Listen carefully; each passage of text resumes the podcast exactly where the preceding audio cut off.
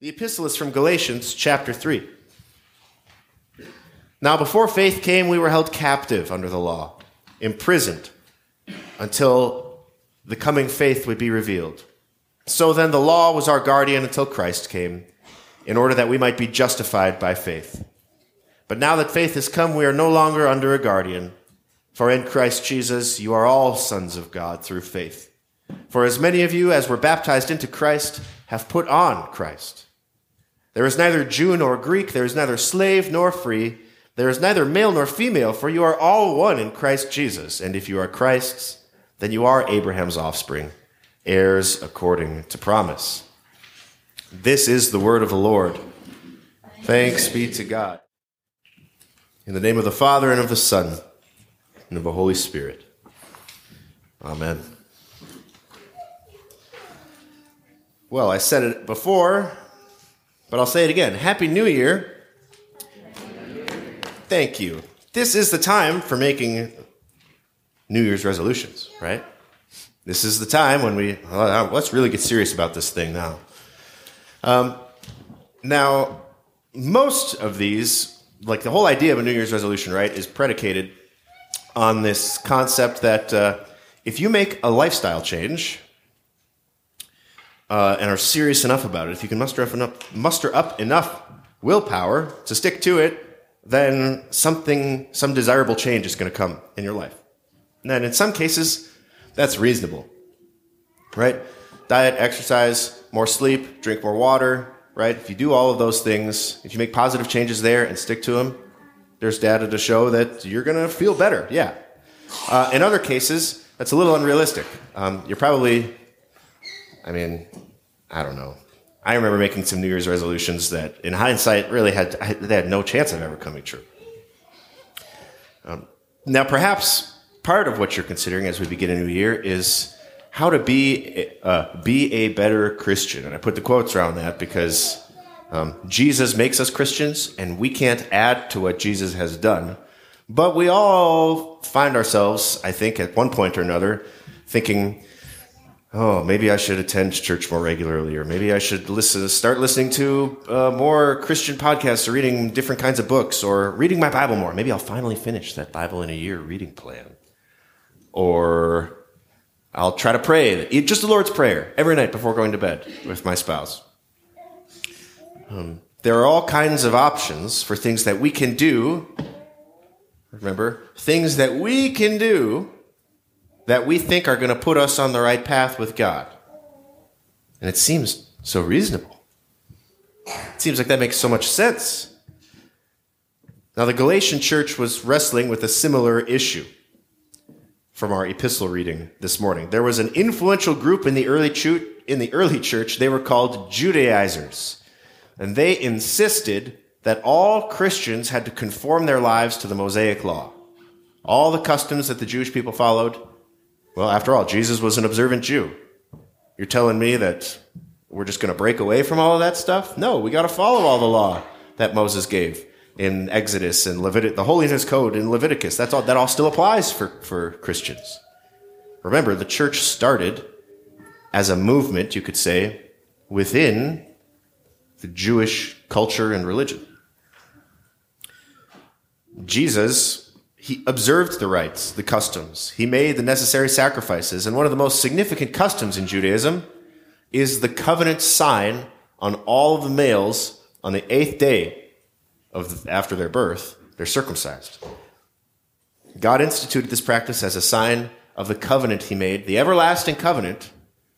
It was never abrogated, it was never done away with. He made this covenant with Abraham, and then he ratified it again with Moses after the Exodus, and Jesus himself was circumcised. And I mentioned that today is the feast day in the church year for that very thing, the eighth day of Jesus' life. When even as an infant, he fulfilled all the requirements of the law for us. Why is this a feast day in the church? What does that have to do with the Judaizers and St. Paul's letter to the Galatian church? We celebrate the circumcision of Jesus because it signifies his complete adherence to the law for us. all of the doing that the law demands has already been done for us by Jesus. Being part of God's people is no longer a cultural thing or a genetic thing, but something we participate in through faith. It's not a thing shared among blood relatives, but it's shared by the blood of Christ. I encourage you to turn your bulletin over to the back cover and you can follow along with the epistle reading there. St. Paul says in Galatians 3, verses 23 and 24 Now, before faith came, we were held captive under the law, imprisoned until the coming faith would be revealed. So then the law was our guardian until Christ came, in order that we might be justified by faith. Meaning this the Mosaic law that God instituted for his holy nation, Israel, his chosen people, was only ever meant to serve as a guardian. Life and salvation achieved by keeping the law was never the point. Because if that were possible for anyone, Jesus would never have had to come.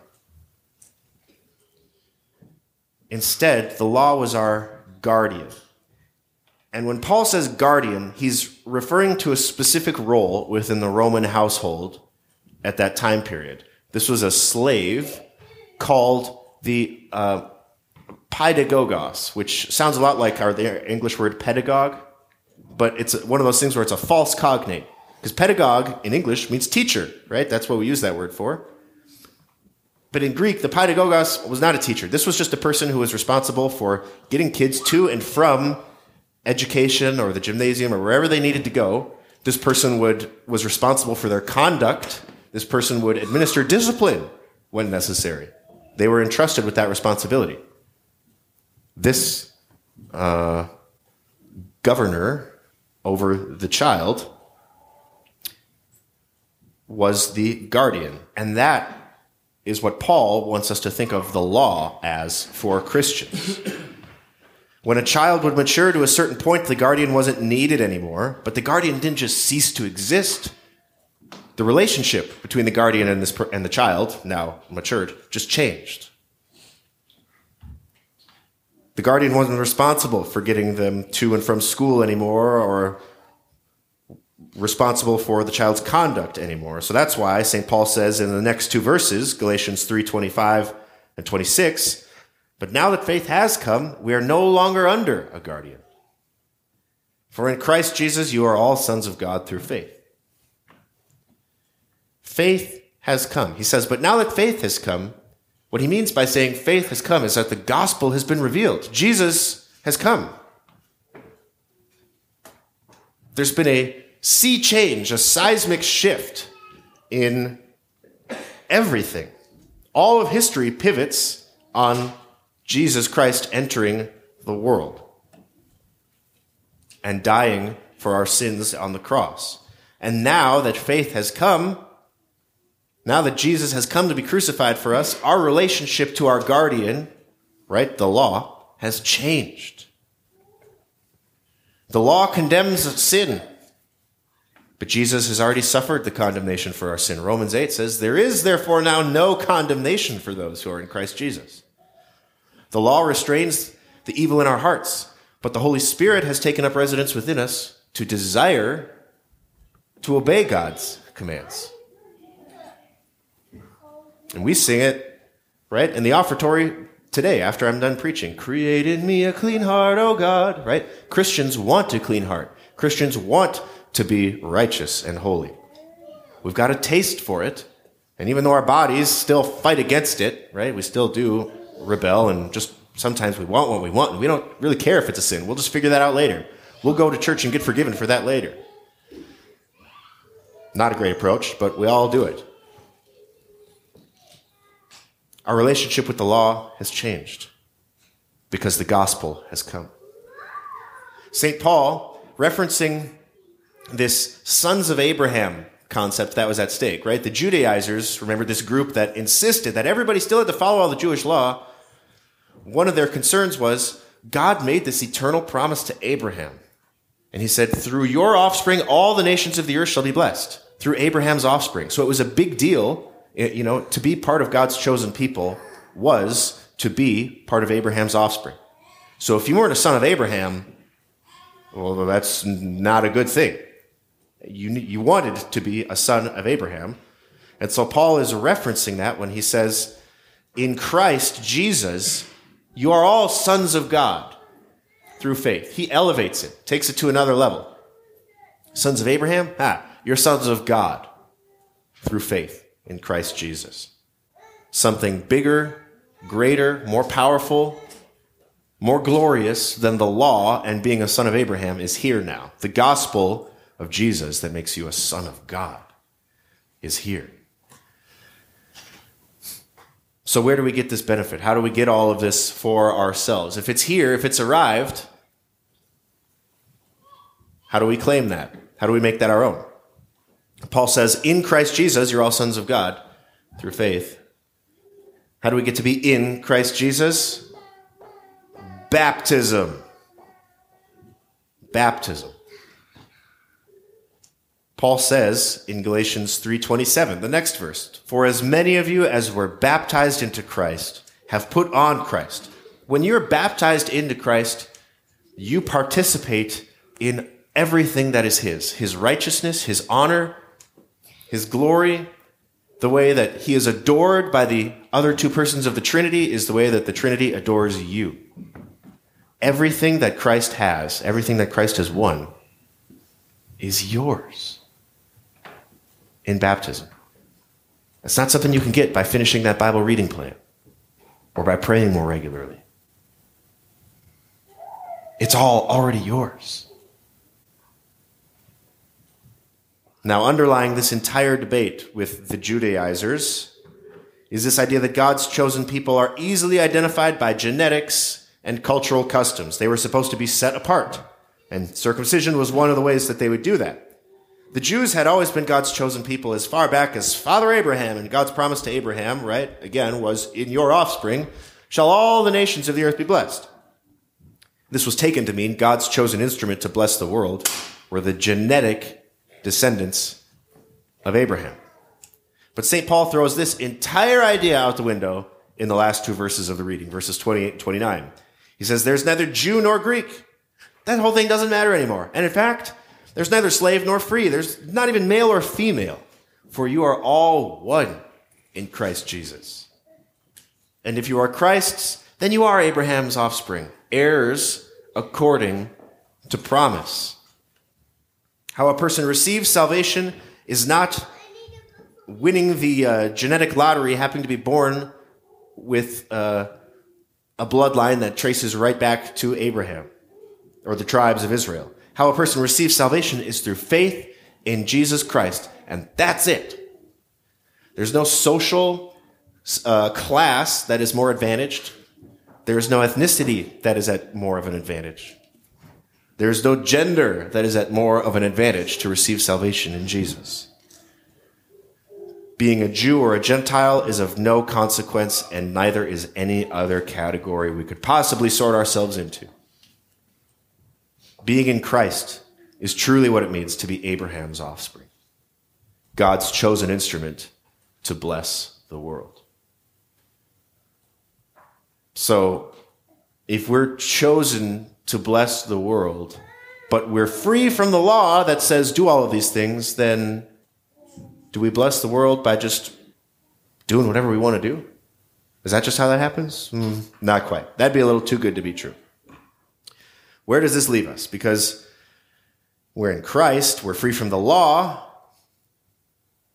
You would think, well, if I have forgiveness in Jesus, then maybe that could be kind of a license for sin. Or like I, I, can take the pressure off of trying to live a holy life a little bit.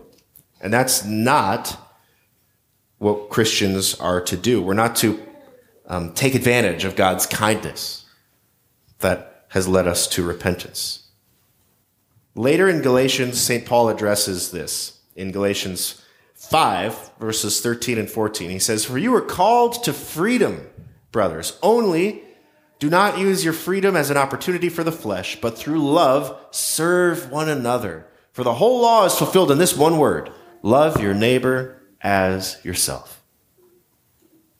We are called to freedom brothers and sisters. But that freedom isn't just to do whatever we want and, you know, live for number one, that is us. Our freedom is supposed to be directed at serving one another in love. At the start of a new year, we all need to hear this good news. All of the doing that the law demands has already been done for you by Jesus. All of your sins have been atoned for. All of your shame has been covered. All your guilt has been wiped away. He separated our sins from us as far as the east is from the west. There's no more work to do. That work is done.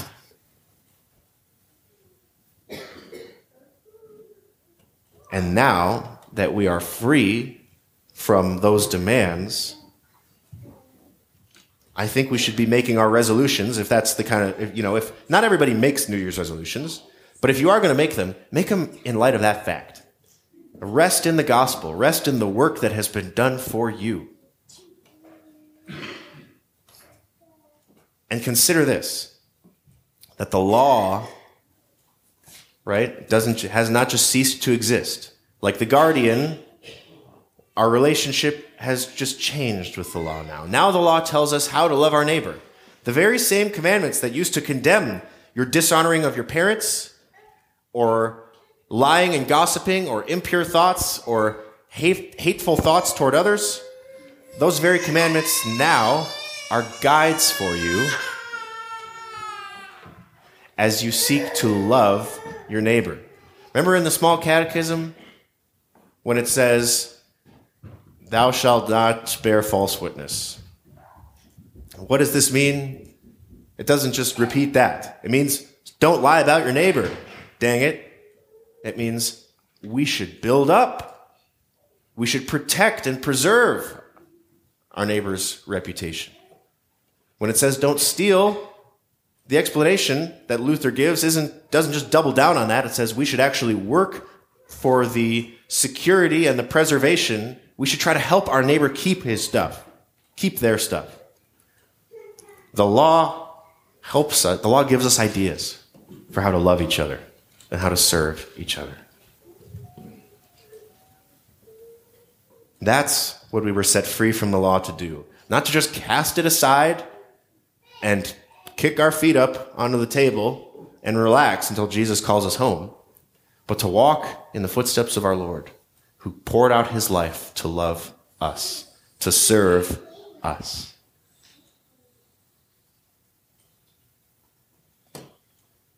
May the Holy Spirit give us grace and power to follow our Lord as we begin this new year. In the name of the Father, and of the Son, and of the Holy Spirit.